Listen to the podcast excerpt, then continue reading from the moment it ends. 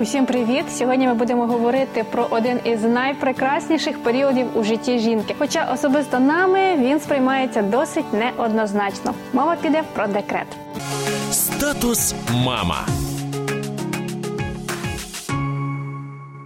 Декрет це дійсно особливий досвід у житті жінки. Але у сучасної мами може виникнути потреба або бажання знову іти працювати. Сьогодні ми розглянемо деякі юридичні моменти пов'язані з декретною відпусткою і роботою.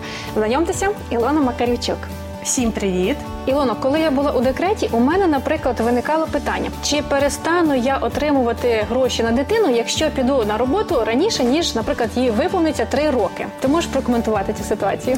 Так, Ліно, розумію тебе. Кожна молода сім'я, незалежно чи це навіть українці, чи це іноземні громадяни, які проживають на території України, вони мають право на державну допомогу при народженні дитини. Це фіксована сума. Неважливо, чи жінка працювала, чи вона в подальшому планує повернутися на роботу. Це є право дитини на оцю державну допомогу. Якщо я виходжу, наприклад, на роботу, не закінчився ще термін, це три роки, наприклад, я все одно отримую ці гроші. Так, Так, обов'язково. Вірніше, не я, а дитина, так? Так, так, так. Це вона оця допомога вона належить дитині. Це право кожної дитини, яка народилася в Україні. От тобто, неважливо, чи повертається молода мама на роботу, чи вона продовжує перебувати у декретній відпустці, вона все одно ці кошти отримує. Тоді таке ще питання: якщо, наприклад, жінка перебуває в декреті, складаються обставини життєві так, що їй потрібно вийти на роботу. Чи може піти в декрет замість неї хтось інший, наприклад, чоловік чи мама? От, якщо жінка так склалися обставини, чи можливо за її бажанням, якщо вона забажала повернутися на своє місце роботи, яке обов'язково зберігається за нею протягом цього трьохрічного терміну, вона може повернутися, і замість неї в цій декретній відпустці може перебувати будь-хто із членів родини, хто доглядає за дитиною. Для цього повинна бути довідка з місця роботи цієї жінки, де вона працює, про те, що вона приступила знов до своїх обов'язків. Таку довідку подає будь-хто з членів родини за своїм місцем роботи і пише заяву, що я бажаю перебувати в декретній відпустці. Але жінка